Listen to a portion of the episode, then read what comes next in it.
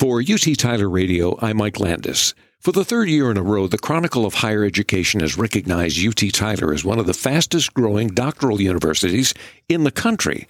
And with that growth, and perhaps because of that growth, change is inevitable to maintain momentum. And our guest today is UT Tyler President Dr. Kirk Calhoun. Welcome. It's always good to be here, Mike. Love having you here.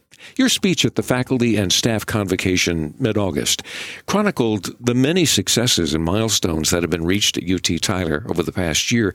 Your speech was centered, however, on change. Tell me about that. Well, I was trying to uh, reach out to our faculty and staff and, and, our students also, but particularly our faculty and staff about uh, some of the challenges that are facing higher education and healthcare. And when I talk to, to faculty, what I hear repeatedly is, why are things changing so quickly?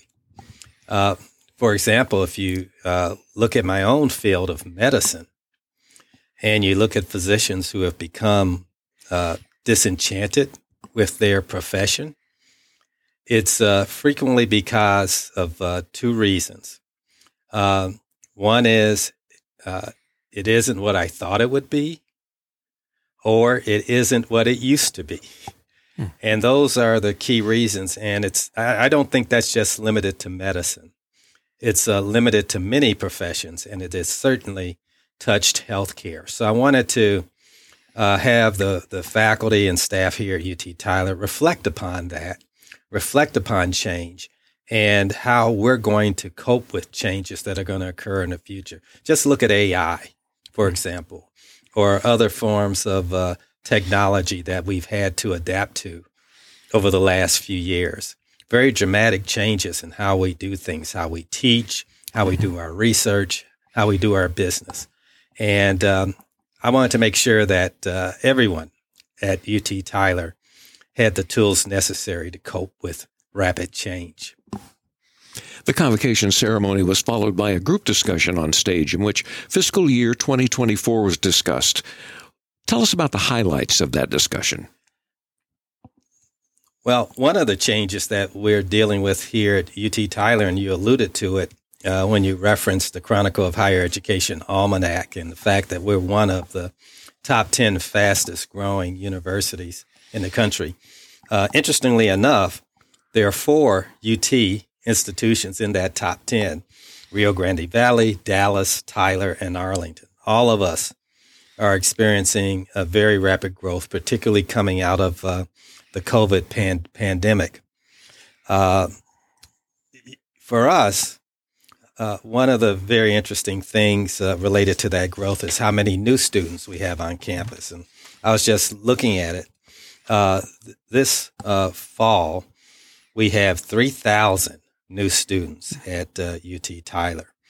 Uh, a record breaking freshman class of over 1,300, about a thousand new transfer students who have transferred to UT Tyler, and our graduate school has grown by approximately 700 students who are here to take uh, more advanced courses for a master's or doctorate degree.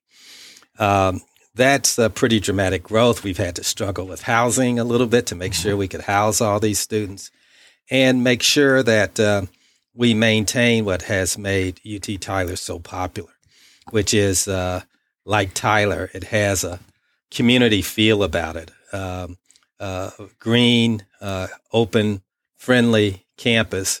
Uh, and we want to grow, but we want to maintain that kind of uh, environment here because it's a very wholesome environment for young people to come and learn.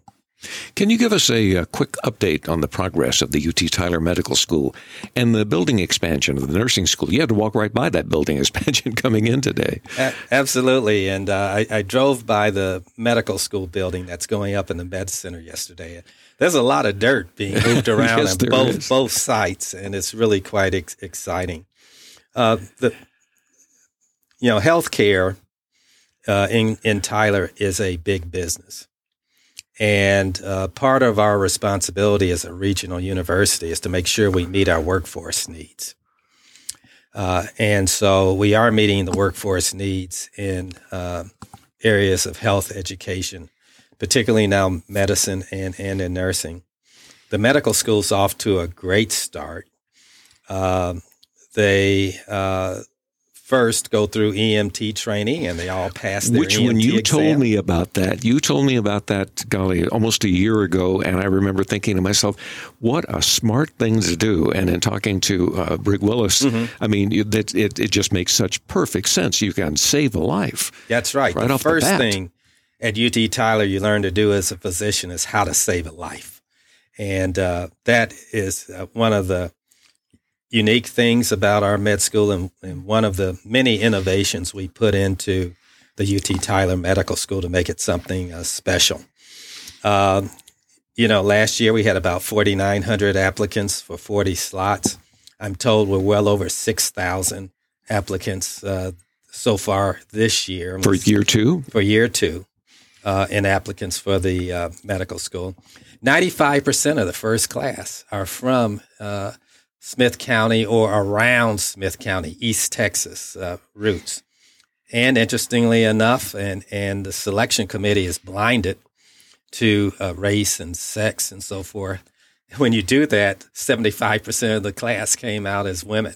So, Yeah. so uh, when you just look at the sh- uh, uh, academics and the uh, other qualifications, uh, women do very well uh, in the application process. And uh, about a quarter of the class are UT Tyler graduates. So we're we're happy to see that uh, the education that you can receive at UT Tyler prepares you well for medical school. Our uh, that freshman class, when you look at things like MCAT scores and uh, grade point average in college, actually beat the national average. And Really? It's, and it's our very first class. So we're already recruiting students and from East Texas who have qualifications well above the average. We want to improve uh, our graduation rates. We want to retain more students. We're going to do that by uh, uh, increasing the number of advisors we have on campus, uh, increase the support services we have for students, but also uh, focus on student life and the environment here and making sure that there's adequate uh, recreation and uh, uh, engagement uh, with students and focus on the needs of each individual student.